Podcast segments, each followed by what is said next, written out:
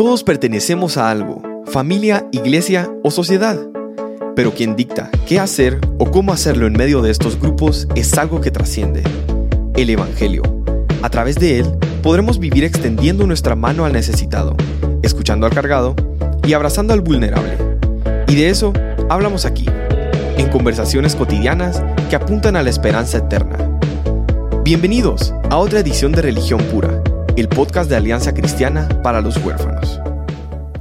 Bueno, bienvenidos a esta nueva edición de Religión Pura.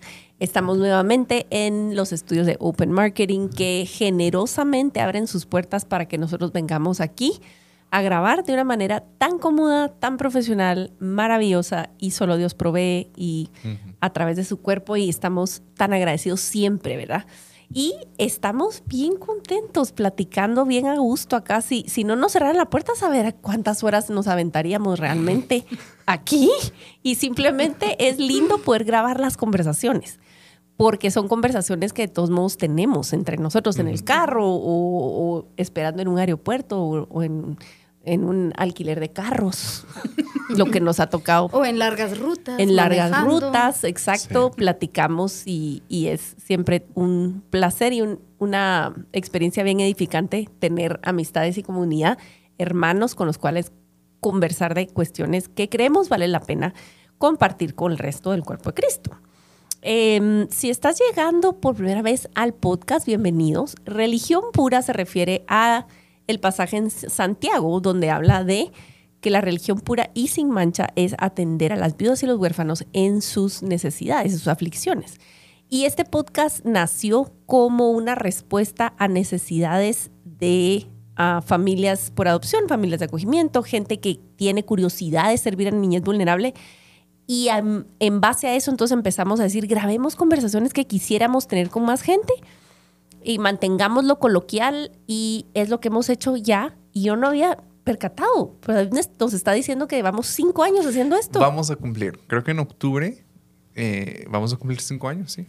O sea, es increíble. No, de verdad, no estamos pendientes de las estadísticas ni nada y por gracia del Señor hay gente que nos escucha y nosotros simplemente seguimos grabando. No sé si tenemos éxito o solo somos necios, como dijiste Exacto, sí. Puede ser.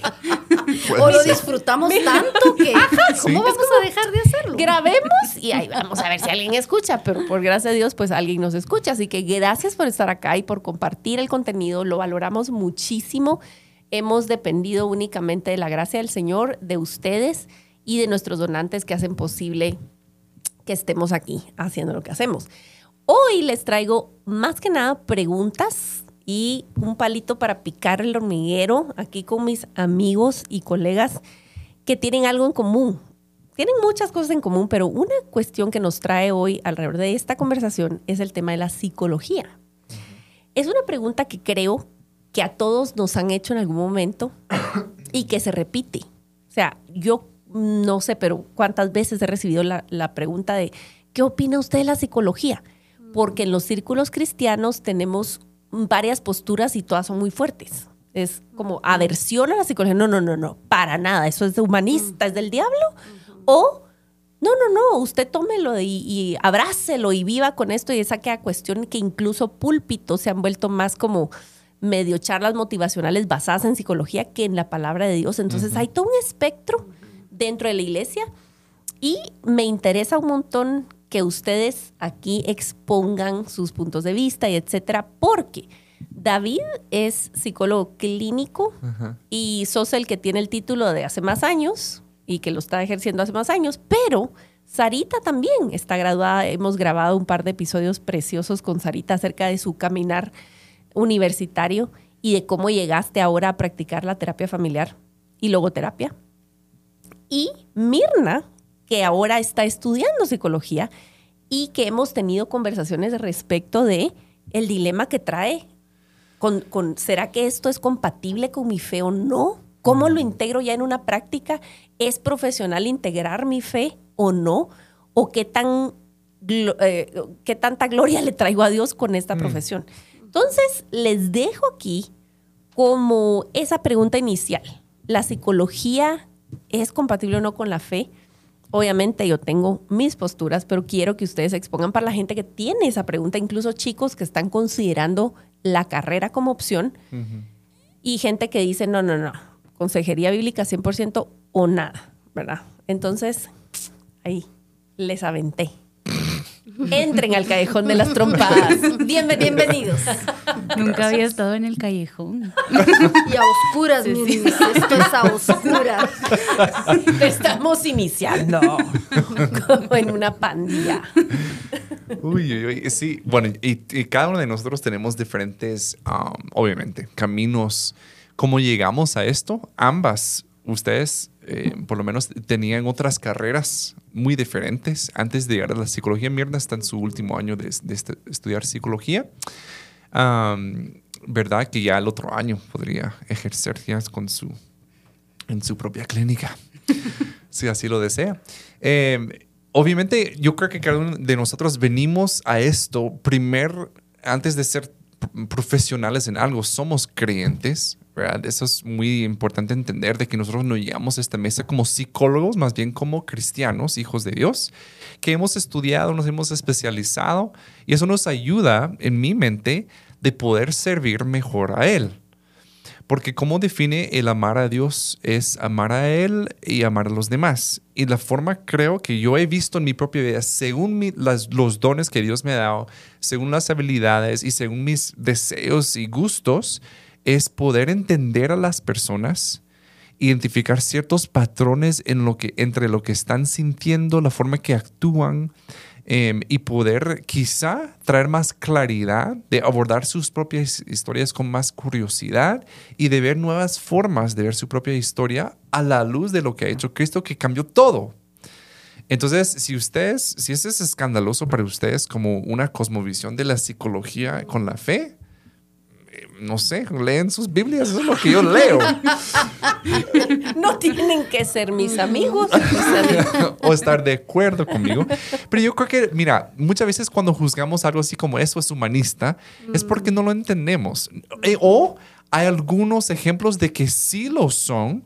Y nosotros lo ponemos en la misma categoría, cosa que no es justa, pero realmente tenemos que verlo con un poco de, de curiosidad, humildad, em, y entender realmente lo- de lo que estamos hablando. Si así que si yo digo la psicología es mala, uy, eh, eh, momento, ¿qué significa psicología?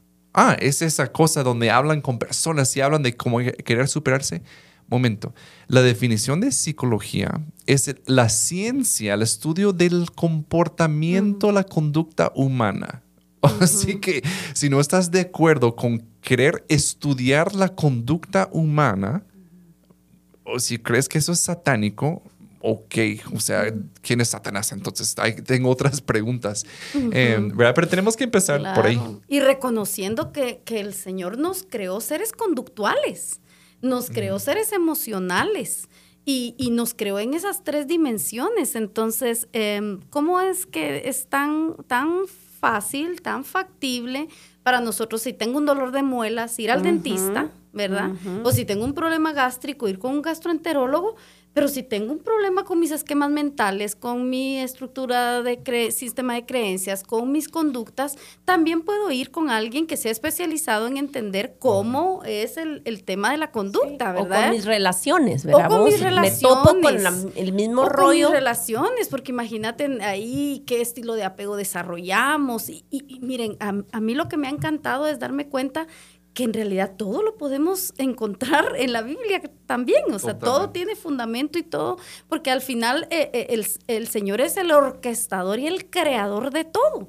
Entonces, a- más bien ver con asombro cómo, cómo nos podemos deleitar en que la ciencia y la neurociencia confirman vez tras vez que somos la obra, la obra suprema de un creador magnífico. ¿Verdad? Y también pienso yo que Jesús mismo experimentó las emociones que nosotros atravesamos. A mí me encanta ver cuando describe que Jesús lloró o Jesús se enojó o Jesús estaba feliz, porque es evidencia que nosotros nos parecemos a Él. Y así como Él atravesó todo eso, nosotros también lo atravesamos de manera equivocada. Entonces, al final yo siempre he pensado que eh, mucho de los problemas de, la- de los seres humanos, de los, por los cuales van a una terapia psicológica, están fundamentados en el pecado, en cómo han abordado el pecado, en cómo el pecado se ha desarrollado o el pecado de otros en la vida de ellos. Entonces no es algo que está despegado de la Biblia, sino que si está bien fundamentado y si está bien dirigido, puede ser algo muy valioso el mezclar las herramientas creadas por expertos en la humanidad y obviamente por el creador de la humanidad y cómo él nos diseñó. Entonces, mezclar esas dos cosas puede ser muy valioso y no tiene por qué ser algo que nos haga dudar de nuestra fe, sino más bien fortalecerla. Toda verdad tiene un solo origen, ¿verdad? Es quién es la verdad. Claro. Entonces, aun cuando lo diga la boca que lo diga o el libro que lo diga, si es verdad, proviene de Dios. Y eso es algo que si más cristianos comprendiéramos, hallaríamos en la gracia común tanta riqueza, ¿verdad? Y necesitamos más profesionales informados en trauma, formados profesionalmente excelentemente, pero enraizados en su identidad en Cristo. Hay escasez de, creyentes que están ejerciendo estas profesiones que pueden bendecir de una manera eh, particular al cuerpo de Cristo que no está exento de las mismas pruebas y dolores y, enfermedades mentales que el resto de la humanidad. Mm. Eh, yo tengo un par de preguntas. Eh, una es, ¿cómo atravesas? Ahora, Mirna lo estás pasando, pero ustedes también lo atravesaron. ¿Cómo em, concilias, si es que se puede conciliar, o cómo preservas tu fe en medio de la carrera? Mira, una, una cosa que yo lo veo, claro que en la carrera ves cosas que no, no concuerda con tus creencias o con la Biblia, así. Por ejemplo, les voy a decir, yo estudié la cognitivo-conductual, que es un mm. estilo de terapia que a mí me, me, gustó mucho, es un estilo, un abordaje que me sigue gustando, que utilizo no todo, pero mucho de eso. Y una de las ejes, digamos, es que las personas no son personas rotas que necesitan un salvador. Esa es una de las asunciones centrales de, esta eh, psicología. Escuela. Em, ahora, yo con, bueno, he escuchado, no conozco, quisiera conocer, pero eh, he escuchado de diferentes eh, psicoterapeutas de, este, de esta escuela que dicen sí, en el sentido de que nosotros no debemos andar como personas quebrantadas buscando otro ser humano que nos arregle. Ah, estamos de acuerdo. Estamos de acuerdo entonces. Entonces, todo fríamente analizado desde afuera se podría decir, ah, ese es diabólico y esto es así, así. pero hay que, hay que ver cuál es la verdad. Y claro que hay cosas que yo digo, como nos enseña incluso a escuchar en la iglesia. Activamente debemos estar desechando lo malo y tomando lo bueno, filtrando, poniendo todo a prueba. Ni siquiera en la iglesia llegamos como personas tontas a solo, ah, voy a creer todo lo que me dicen. Hay advertencias en la Biblia, cuanto más si estamos yendo a una escuela pública, o sea, una escuela secular para recibir nuestra, nuestra ah, formación académica, o en tu caso, Mirna, que vas a una escuela eh, cristiana, ¿verdad? Una universidad eh, cristiana. Aún ahí, y a veces aún más ahí, hay que tener un filtro de qué es lo que dice la Biblia y qué estoy escuchando. O sea, eso no es algo, eh, ay, tengo que poner esos lentes de ver cuál es la verdad. Un momento, nunca me quito esos lentes. O sea, voy donde sea, leo las noticias, hago lo que sea y tengo que tener un filtro de, todo lo que consumo, todo lo que pienso, todo lo que creo, no es la verdad. La verdad no se trata de lo que yo creo. La verdad se trata, es un ser independiente. Es objetivo. Es objetivo. Así es. Estoy de acuerdo con David. Yo creo que esa parte de, de nosotros tener claros nuestros, nuestros principios, nuestros valores, nuestra fe, los no negociables nuestros en nuestras creencias y en nuestra manera de conducirnos y los lentes a través de los cuales filtramos todo, ¿verdad? Y como profesionales yo creo que, que eso es algo que debemos de mantener como creyentes en todas las profesiones, no solo en que porque soy psicóloga, ¿verdad? En todas las profesiones, o sea, yo me tengo que desempeñar en mi práctica profesional anteponiendo eh, mi yo creyente, anteponiendo mis valores, anteponiendo mis principios y todo lo que encaje ahí.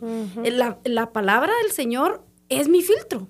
Lo que cabe ahí, cabe, y lo que no, no, cabe. O sea, vendas churros. Y exacto, no importa la profesión que sea, no importa la profesión que sea. Y eh, pues tenemos también como eh, esa libertad de, de- de- como, como psicólogos de que a- al momento de abordar al paciente nosotros podemos usar todos los recursos del paciente, ¿verdad? Y si estamos eh, trabajando con un paciente que es creyente, claro que me voy a, me voy a, voy a usar y voy a aprovechar todo el recurso de, de- de su vida espiritual, de su dimensión espiritual. Y si, por ejemplo, voy a aplicar terapia cognitivo-conductual, donde voy a trabajar una reestructuración cognitiva, entonces yo voy a reemplazar, identificar las distorsiones cognitivas de mi paciente, pero las voy a reemplazar ¿por qué? ¿Por qué? Por la verdad. La verdad de. Dios. Y ya dijimos quién es la verdad. ¿verdad? Entonces ahí es, así es como. Algo que me ha ayudado a mí en, el, en el, la carrera, digamos, es maravillarme constantemente por lo que me enseñan, porque pues al final estudiamos el cerebro, las conexiones que generamos, las relaciones, el comportamiento. Entonces ver tanto del Señor en, en lo que estudia la psicología tal cual es, es de mar- maravillarnos todos los días, no es de darlo por sentado porque, ay, bueno, así funciona el cerebro y ya. O como tú decías, la plasticidad que tiene el cerebro de aprender otras cosas, de eliminar conocimiento que teníamos y generar nuevo entendimiento. Al menos yo misma he visto el Evangelio en mi cerebro, que Mm. fue- fui enseñada de una forma y luego lo tuve que desaprender para aprender la verdad. Ahí yo estaba practicando ese, esa plasticidad que tiene el cerebro y eso es maravilloso. Eso es algo que me tiene que impresionar a mí en lugar de decir, ay, qué admirable el ser humano, cómo crea eh, nuevas conexiones. No es algo que yo estoy haciendo, sino que es algo que el Señor está haciendo a través de los órganos que Él mismo diseñó. Claro. Cuando el Señor nos manda a renovar nuestro entendimiento, qué rico saber que nos lo puede, no lo puede mandar, no lo, nos lo puede pedir que lo hagamos con toda la solvencia de saber que nos ha dotado de un cerebro que tiene todas las propiedades y las habilidades para que nosotros podamos reprogramar nuestro cerebro y pensar de una forma diferente. Maravilloso. ¿Verdad? Los Romanos 12.2, ¿verdad? Renueven, Renueven el el entendimiento, entendimiento. su mente. Renueven el entendimiento. O también cuando nos manda a dejar atrás la pasada o la vana, dicen algunas versiones, manera de vivir que heredamos de nuestros padres, eh, y identificar patrones, ¿verdad? Patrones de crianza, modelos de crianza que no fueron los más funcionales. Y el Señor nos manda y nos invita en esta novedad de vida a dejar atrás todos esos patrones que, que en realidad eh, nos, nos hacen daño, no- nos hacen daño, ¿verdad? Cuando vemos en el Antiguo Testamento que a veces como que no valoramos mucho toda esa enseñanza escondida, todas esas perlas escondidas en el, en el Antiguo Testamento porque pensamos, "Ah, eso ya pasó, ¿verdad? Pero cuando vemos a, un, a, a- a cómo, cómo Dios les, les mandaba tanto detalle en tantas leyes, en tantas reglas, pero en realidad lo que quería era protegerlos.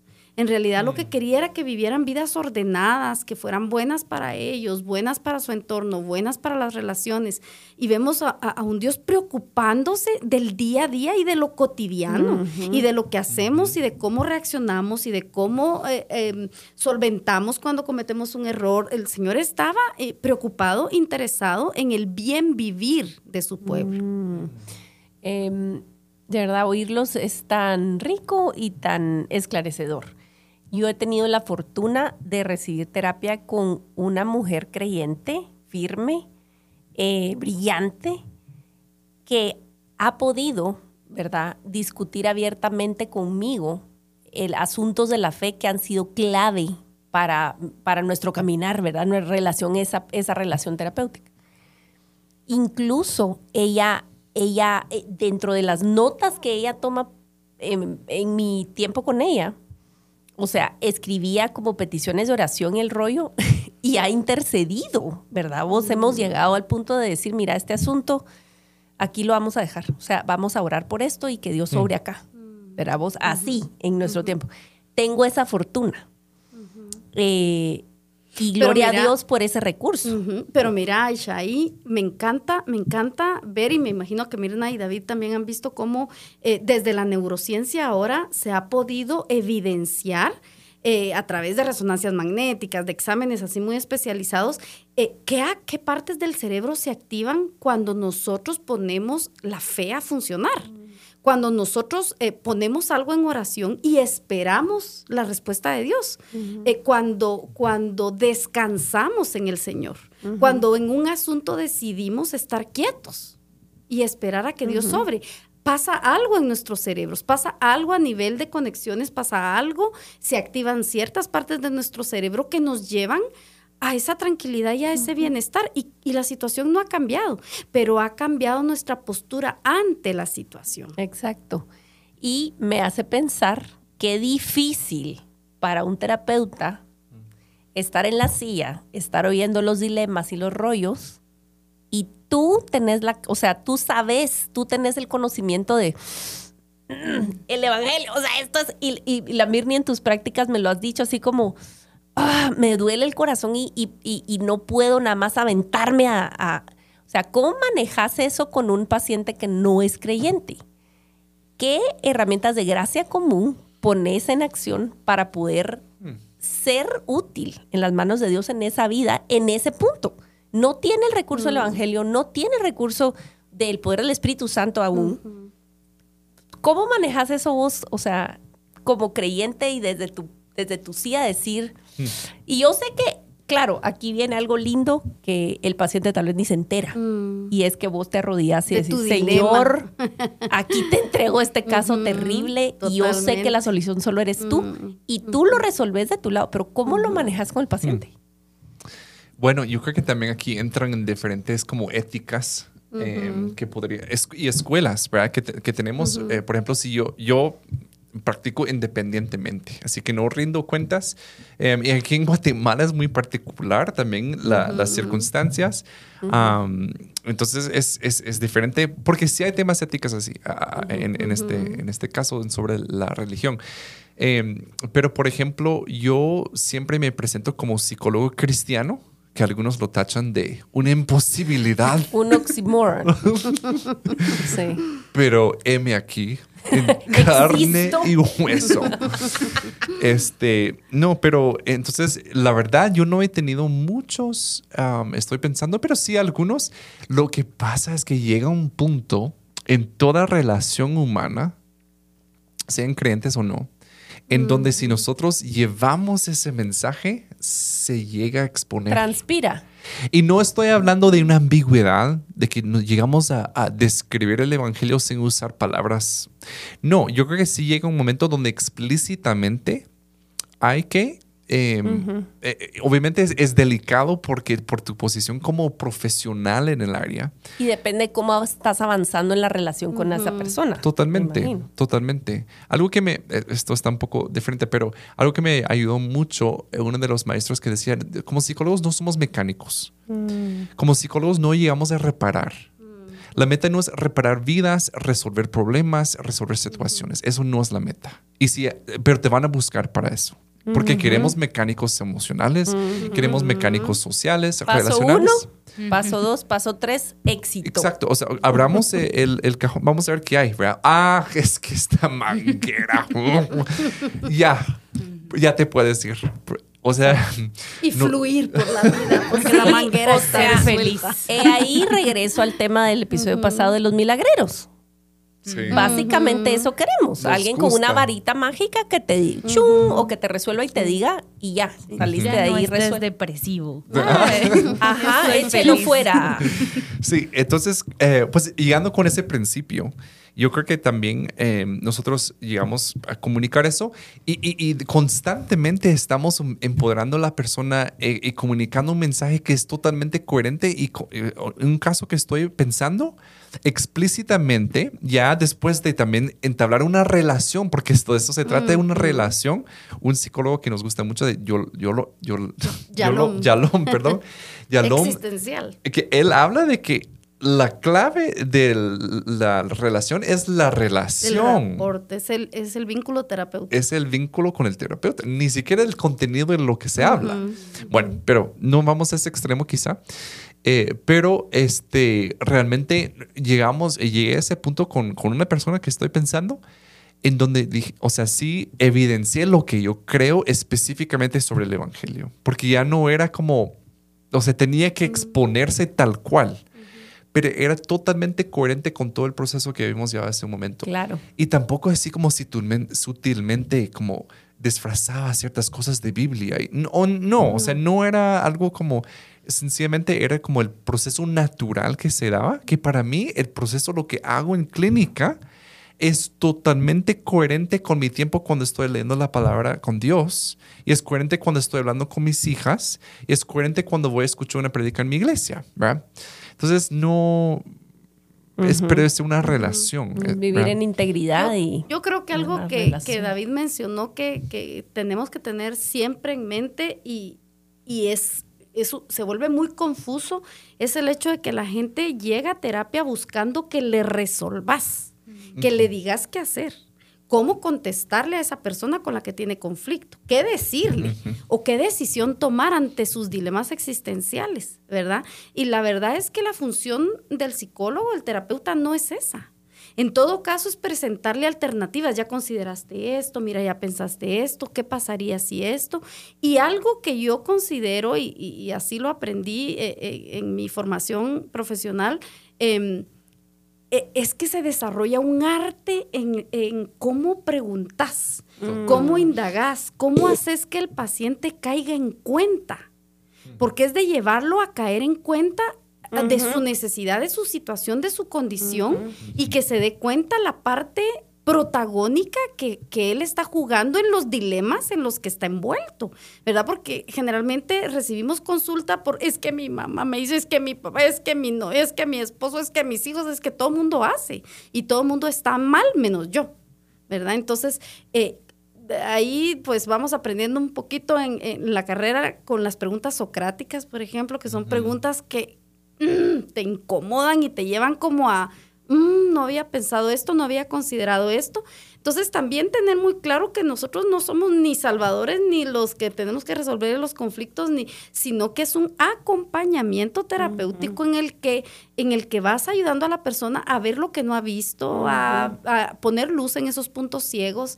Y, y también yo creo que estemos relacionándonos con pacientes o a nivel personal o como sea, tenemos que tener clara la soberanía del Señor y reconocer que nosotros no somos el Espíritu Santo de nadie. Nosotros no, no traemos convicción de pecado a la gente. Eso lo hace el Señor a través del- de la obra eh, que hace lo secreto en el corazón de las personas. Miren, aún nuestros propios hijos, por más que les amemos, nosotros podemos propiciar ambientes, nosotros podemos eh, buscar cómo exponerlos a la palabra, nosotros podemos testificarles, nosotros podemos modelarles, pero, pero en realidad el milagro de transformación en sus corazones, el que el Señor se revele a sus vidas, eso ni con nuestros hijos que los amamos tanto, ni con nuestra pareja que amamos tanto, ni mucho menos pensar que ese sea el trabajo que se hace en terapia. Cálida. Y yo pues siendo honesta, yo quisiera ser más abierta a, a exponer el Evangelio. Eh, obviamente mis circunstancias son complicadas porque estoy bajo la autoridad de la universidad y pues no puedo exponer el Evangelio tan abiertamente, pero creo yo que sí podemos exponer el Evangelio eh, de maneras creativas y, Sí. y buscar que la persona se dé cuenta de su Eso, que caiga Necesidad. en cuenta de su necesidad. de su necesidad y que algo no está satisfecho y que a orillarlos hasta un punto en donde se den cuenta que su vida y su intención y sus relaciones no van a ser suficientes. Obviamente eso tiene que ir eh, bien como apoyado porque pueden sentirse desamparados y desesperanzados, ¿verdad? Pero sí eh, creo yo que un factor es lo que tú decías, Sarita, que tenemos que reconocer que tenemos un límite, que tenemos tope, que no vamos a poder solucionar los problemas de la persona que está llorando frente a nosotros. No somos nosotros quienes van a poder quitar la tristeza de sus corazones de una sesión a otra, sino que tenemos que depender del Señor y que Él eh, va a hacer lo que Él quiera hacer. Y como tú decías, Aisha, orar eh, tras, vas- eh, ¿cómo se dice? Tras- Bastidores o tras bambalinas. Eso. Estoy como David. Se pega. Se pega. Eh, intencionalmente por las personas a quienes estamos atendiendo y por nuestros corazones que no se crean más de lo que realmente son, ¿verdad? Sí, porque entra como complejo de, también de salvadores. Y más, ¿verdad? Como uno tiene, obviamente si estás en eso, tienes cierta habilidad de poder y, y lo puedes usar como para bien o para, ma- para mal, ¿verdad? Como para ir manipulando las personas un poco. Y, o sea, hay mucho poder en esto y creo que también Qué delicado. cuando algo tiene mala fama es porque hay malas personas Malas haciéndolo. prácticas. Entonces, donde hay humo, hay fuego. Entonces, sí, estoy totalmente de acuerdo que sí. Y, cuando nos preguntan, recomendame un psicólogo, yo... Mm. Es difícil. Es difícil eh, por muchísimas razones. Em, es complejo. Entonces, tampoco es un arte que sea como que, uy, ya, ya hay tantos buenos, ¿verdad? Como mecánicos. Yo, yo te puedo recomendar un mecánico fácilmente, ¿verdad? Eh, pero no estamos hablando de esto. Em, otra vez estamos hablando de una relación y por eso me da mucho consuelo.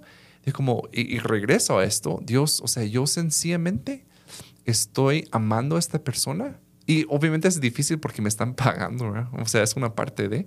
Em, hay, también, yo tengo ciertos límites para guardar mi propio corazón, Em, pero eh, eh, yo recuerdo que estoy sirviendo a otra persona, estoy amando a otra persona por medio de esto, ¿verdad? por medio de lo que he estudiado y lo que me gusta y, y, eso, de lo, mm.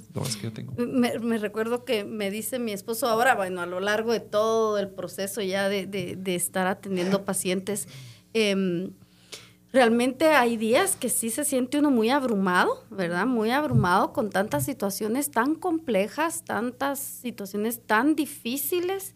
Em, y, eh, comentábamos con mi esposo, en su tiempo y yo creo que en el mío también ustedes son más jóvenes, por supuesto que no, no sé si se manejaba ese concepto, pero eh, me decía mi esposo, ¿te acuerdas que en nuestro tiempo, cuando alguien no era muy bueno para los números, no era muy, no era muy habilidoso para todas esas clases, era así como, mira, mejor anda a estudiar psicología, eso, eso, está más fácil, ¿verdad? Esto está más fácil.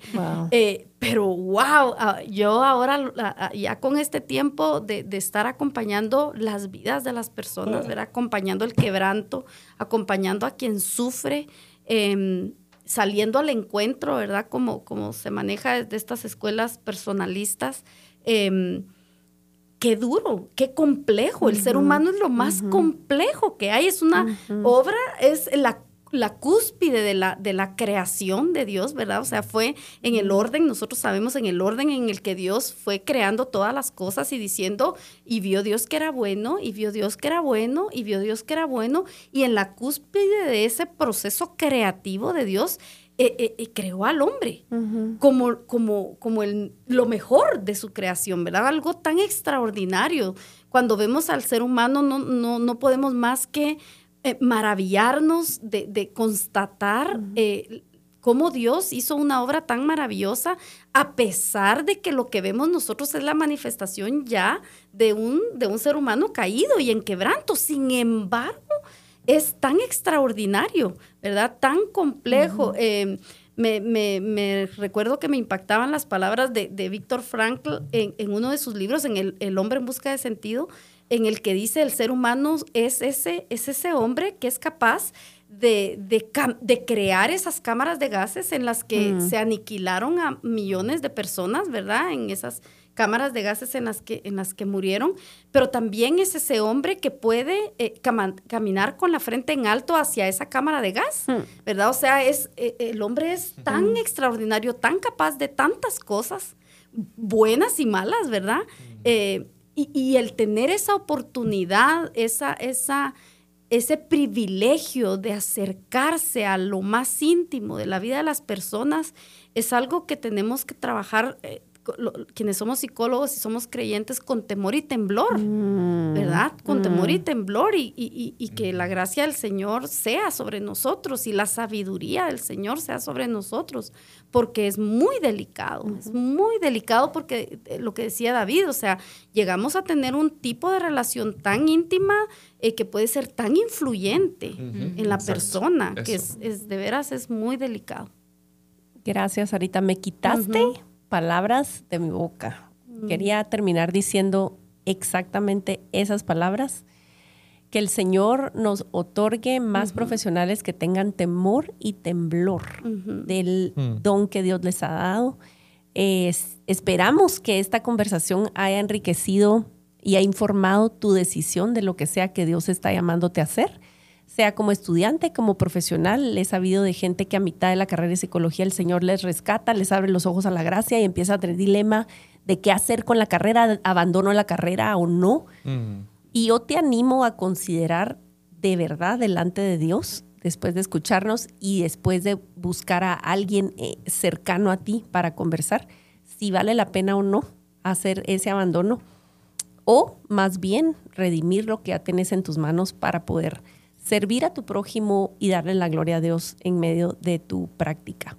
Entonces, gracias a los tres, aprendí yo también muchísimo y me enorgullece y me da alegría saber que hay gente en el mundo eh, de la psicología que quiere honrar al Señor y que mira al prójimo no como proyectos o clientes, sino como portadores de la imagen de Dios y como gente digna de ser escuchada, valorada, amada, atendida.